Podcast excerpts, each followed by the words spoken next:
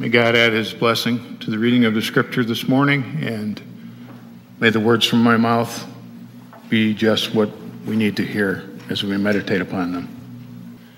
First of all, before I begin my message, I want to point something out. I'm looking at my uh, telephone right now, and I'm looking at YouTube, and I want to say welcome everyone on YouTube. I'm seeing 13 people on YouTube. No, I'm on there, so that makes 12, okay? There are 12 people out there. That, I should say, there are 12 viewers out there right now. That equates to about 18 to 20 people. Because there's, in many cases, it's a couple that are watching us, like Ed and Shirley and so on. Uh, so we have about an additional 20 people who are here this morning.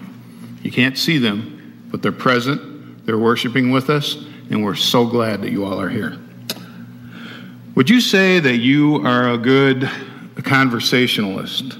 Are you good at starting conversations? If I were to put you in a room full of strangers, do you think that you could start a conversation with someone quickly?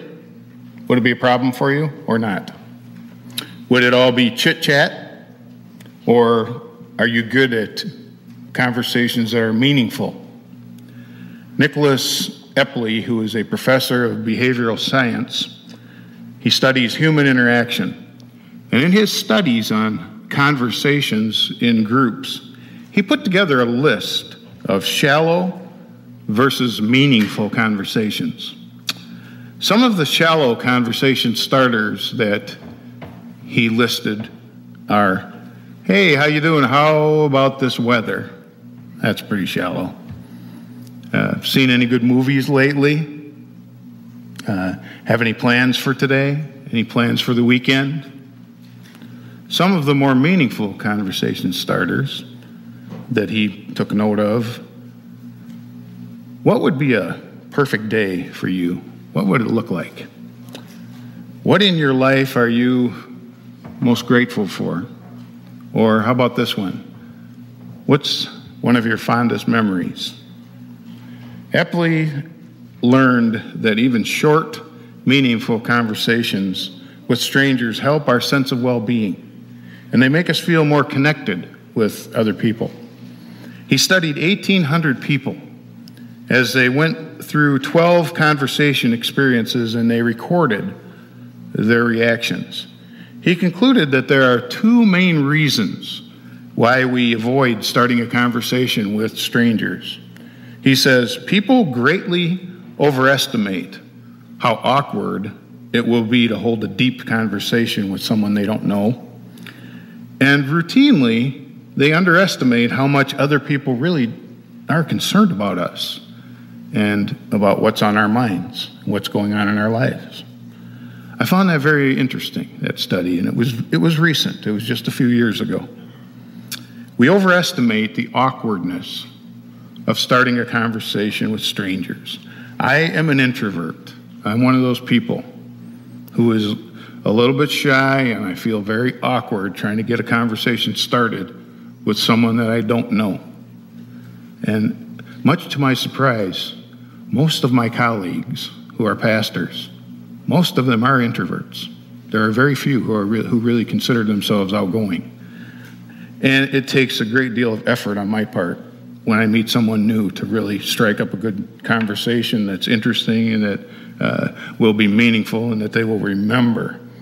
Um, those conclusions, though, that he came up with give us encouragement about the goodness of people because he said that we underestimate how much other people really are concerned and care about us and about one another and about what's going on in their lives.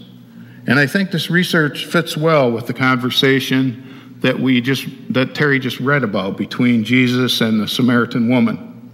Jesus and his disciples were, as the scriptures say, on their way to Galilee, and they chose to go through Samaria. Now, Samaria, through Samaria, would, is the shortest route for them to go, but it's not the route that is most often used because there are many devout Jews who took the longer route and went around Samaria to avoid talking to the Samaritan people. The Jews and the Samaritans hadn't gotten along for generations. And in 2 Kings, way back in chapter 17 of 2 Kings, we see the Assyrians invading Israel. And they conquered Israel and they drove out almost 28,000 Israeli citizens. And the few who were left behind in Israel then intermarried with pagans, who the, the Assyrians were pagans. That means they worshiped false gods and added some of their religious restrictions and their, their religious practices and superstitions to the practice of Judaism. So there was a mix there. And these are the people who were called Samaritans. Well, this put some space between the Israelites and the Samaritans. By Jesus' day, the two groups really didn't have anything to do with each other. You just, if you were a Jew, you didn't talk to Samaritans. That was it. You didn't. Well, traveling the wrong way, the, the long way around the, the village uh, reminds me of a story that I read. There was a rural village in Italy I read about called Colobraro that is considered so unlucky that the locals call it the town. It's the town you want to stay out of. Just saying its name brings you bad luck. They also call it the town of misfortune. The town has a bad reputation for a long and has had one for a long time. But locals believe that the bad luck got worse around the turn of the 20th century. As the story goes, an expert lawyer who had never lost a case was arguing a case there in that town. And the lawyer said in the courthouse, If I'm lying, then the courthouse chandelier will come crashing down. And guess what happened? The courthouse uh, chandelier came crashing down. Word spread, and it soon became known as a bad luck town, a place to stay out of. Rumor had it that many of the women in that town were witches. That town was avoided then in the early part of the 20th century. The citizens of Colobraro found a way to turn this bad luck, though, into profit. They built a tourism campaign around the idea of bad omens and witches. And today, thousands of people come there every year to attend festivals that celebrate the supposedly dark history of that town. It would take a lot more than a good tourism campaign to get devout Jews to travel through Samaria. They just didn't do it. But Jesus chose this route, and it was no coincidence that he did. He, it was part of his plan to reveal his identity as the Messiah, who would restore the nation of Israel and who would bring salvation to the whole world. And to point out the grace of God, Jesus went straight to that town, Samaria, to show his identity to the most unlikely person, a Samaritan woman. Today is the third Sunday in the season of Lent, 40 days that we set aside to reflect on all the events leading up to the death, burial, and resurrection of our Lord. For the month of March, we're studying four people, four people who met Jesus.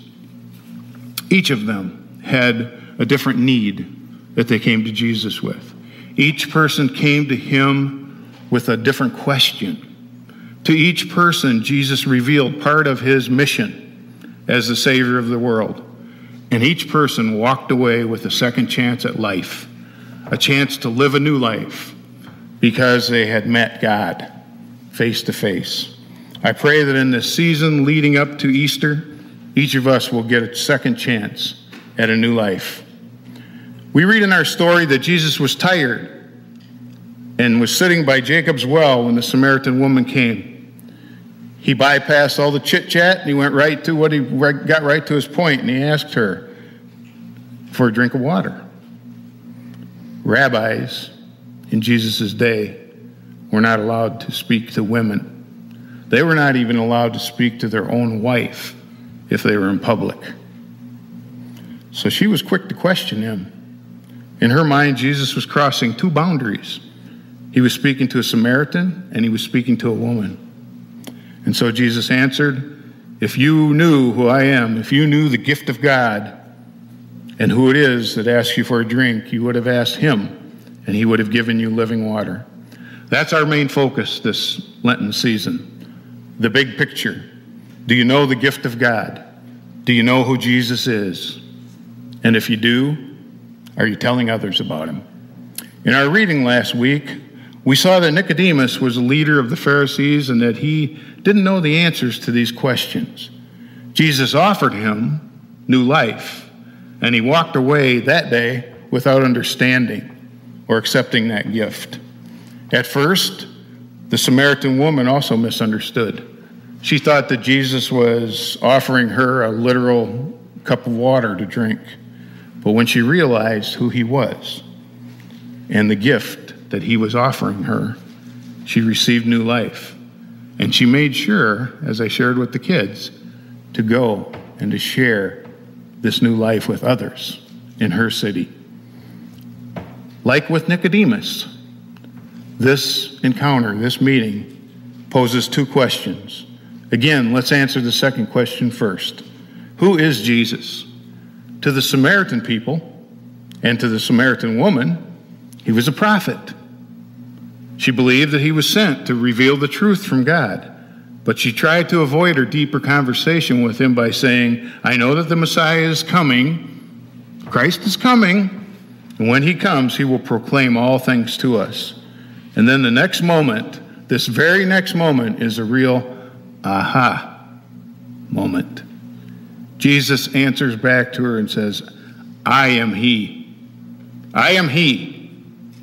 I am who? The ones you just talked about, the Messiah, the one who's coming, the one who is called Christ. Back in Exodus, when Moses asked God's name, God answered, I am who I am. Thus you shall say to the Israelites, I am was sent to you. During most of his ministry, Jesus kept his identity only very quiet, kept it on low key only to his closest followers, the only ones that knew for a long time who he really was were his disciples that were close to him. But when he did tell them, he said, Shh, it's not time yet. Don't tell anybody who I am. Even though Nicodemus was an important leader of the Pharisees, Jesus didn't re- reveal his identity to him. But in the most unlikely place, in this most unlikely person, Jesus chooses to say who he is. He reveals himself as God, as the Messiah, the promised one, the fulfillment of prophecy, the truth what the Samaritan people and all the world had been waiting for is now here, and he chooses to tell a Samaritan woman. Don't ever tell me that women aren't important people. They were important to Jesus. She was important to Jesus. In March of 1987, a ferry crossing the English Channel from Belgium to England capsized and it quickly took on water and parts of the ship began to fall apart and collapse. At one point, there was a walkway leading to a ship which had come to rescue people, and it left, when it, when it fell, it left just about a six foot gap. So people weren't able to walk across that walkway to get to safety. Well, there was a man whose name was Andrew Parker. Andrew was six foot four inches. And so Andrew did the only thing he knew how to do to help these people. He stretched his body across that gap and he said, Walk on my back to safety. That'll get you through the gap. He made himself into a human bridge so that people were able to get off of that sinking ship and to safety. Jesus is telling the Samaritan woman that he is the Messiah, he is the gap he is the bridge between people and God. So it's very important to understand what he's offering her. And that brings us to our next question What is the gift of God that he's come to bring? It's salvation, it's eternal life for everyone. And that salvation, that eternal life, includes the promise of God's Spirit living inside of us, helping us, encouraging us, being with us, guiding us, comforting us when we need comfort, and shaping us into the image of Jesus until the day that we see God face to face. That's the spring of living water that he's talking up, that gush, talking about in verse 14, that gushes up to eternal life. Many people spend their lives trying to intellectualize their faith, and their religion is all in their head. We study our Bible, we participate in worship, and we go to church functions. We learn as much about God as we can, but we never move past that head knowledge to let the Spirit of God change our lives. But that wasn't the case with the Samaritan woman. She was so moved by Jesus' words that she left her water jar at the well and she went back to the city to tell others about this Messiah that she had just met. And that brings us to our last question from our Bible story Who needs to hear the message of Jesus from you or from me? Because of the Samaritan woman's, Samaritan woman's excited testimony, others left the city and went out to the well to meet Jesus. The scriptures say he stayed there for two days in Samaria, and through his teaching, many Samaritans, Samaritans of all people, became his followers. They said to the woman, We no longer need to hear from you because we believe what Jesus had said. They moved from waiting for truth to knowing the truth to finding new life through this Messiah, Jesus. There's a man named Joe Avila, who I've talked about before, who shows us what it's like to find a new life in Jesus and to share that new life with as many people as possible. In 1992, Joe was driving drunk and he caused an accident. In this accident, a young woman named Amy Wall was killed. In the days after he was arrested and he did his jail time, Joe says he was angry, he was sad, and he was thinking of ways that he might kill himself. While waiting for his trial in second degree murder, he joined a sobriety program which was run by the Salvation Army. Through their influence, he became a follower of Jesus and he decided to take full responsibility for his actions. He pled guilty to all charges. He was sentenced to 12 years in prison. While he was serving his time, Joe volunteered in the prison hospice program and with Prison Fellowship's Angel Tree program, and he shared his faith with his fellow inmates in the chapel programs. He was released from prison in January of 1999. He had prayed regularly during all those years for the opportunity to make amends with Amy, with Amy Wall's family. He wanted to apologize for his crime and show them that he was dedicating the rest of his life to helping other people. He couldn't have imagined how God could make a way for that to happen. If he were that family, he wouldn't want to talk to him. And so, as each member of the Wall family, miracle after miracle, asked for a meeting with him, he was able to apologize and ask forgiveness. His meeting with Amy's father, Rick, was especially meaningful. Rick Walls told him that he had been following Joe's ministries in prison and kept track of him all these years and had already forgiven him for the death of his daughter. As Joe said, Rick Wall, of all people, Amy's father, forgave me even before I asked him to. What a beautiful story. Joe became director of the prison fellowship in Fresno County. He ran programs and ministries inside the prisons and coordinated that same Angel Tree program that he used to participate in, a program for families of inmates. His work touched thousands of lives in his community. He was determined to help as many people as he could as many of those inmates as he possibly could to find the new life that he had found through the love of God. We will never have the answers to all of our questions about God, not in this lifetime, but this Lenten season. I hope that each of us will ser- seriously consider these two questions as we look at the big picture. Who is Jesus, and what is the gift of God that he came to bring? And if you conclude as so many people around the world have for the first two for the last 2000 plus years that he is God in the flesh and that he came to bring us salvation and eternal life and to show us how to live, then I hope that you will let these answers guide you into giving your life to him. And if you've already done that, you've already believed in Jesus, there's only one question left, and that is who needs to hear about it? Who needs to hear this message of love? From you, from me. I hope that we have the same conviction, the same excitement that that Samaritan woman had to run and bring the truth of Jesus to all of the people in her city and to let them know about new life in him and then to bring them back, bring them all back, lead them all back to Jesus. May we find that same conviction, that same excitement, that same love for people. Amen.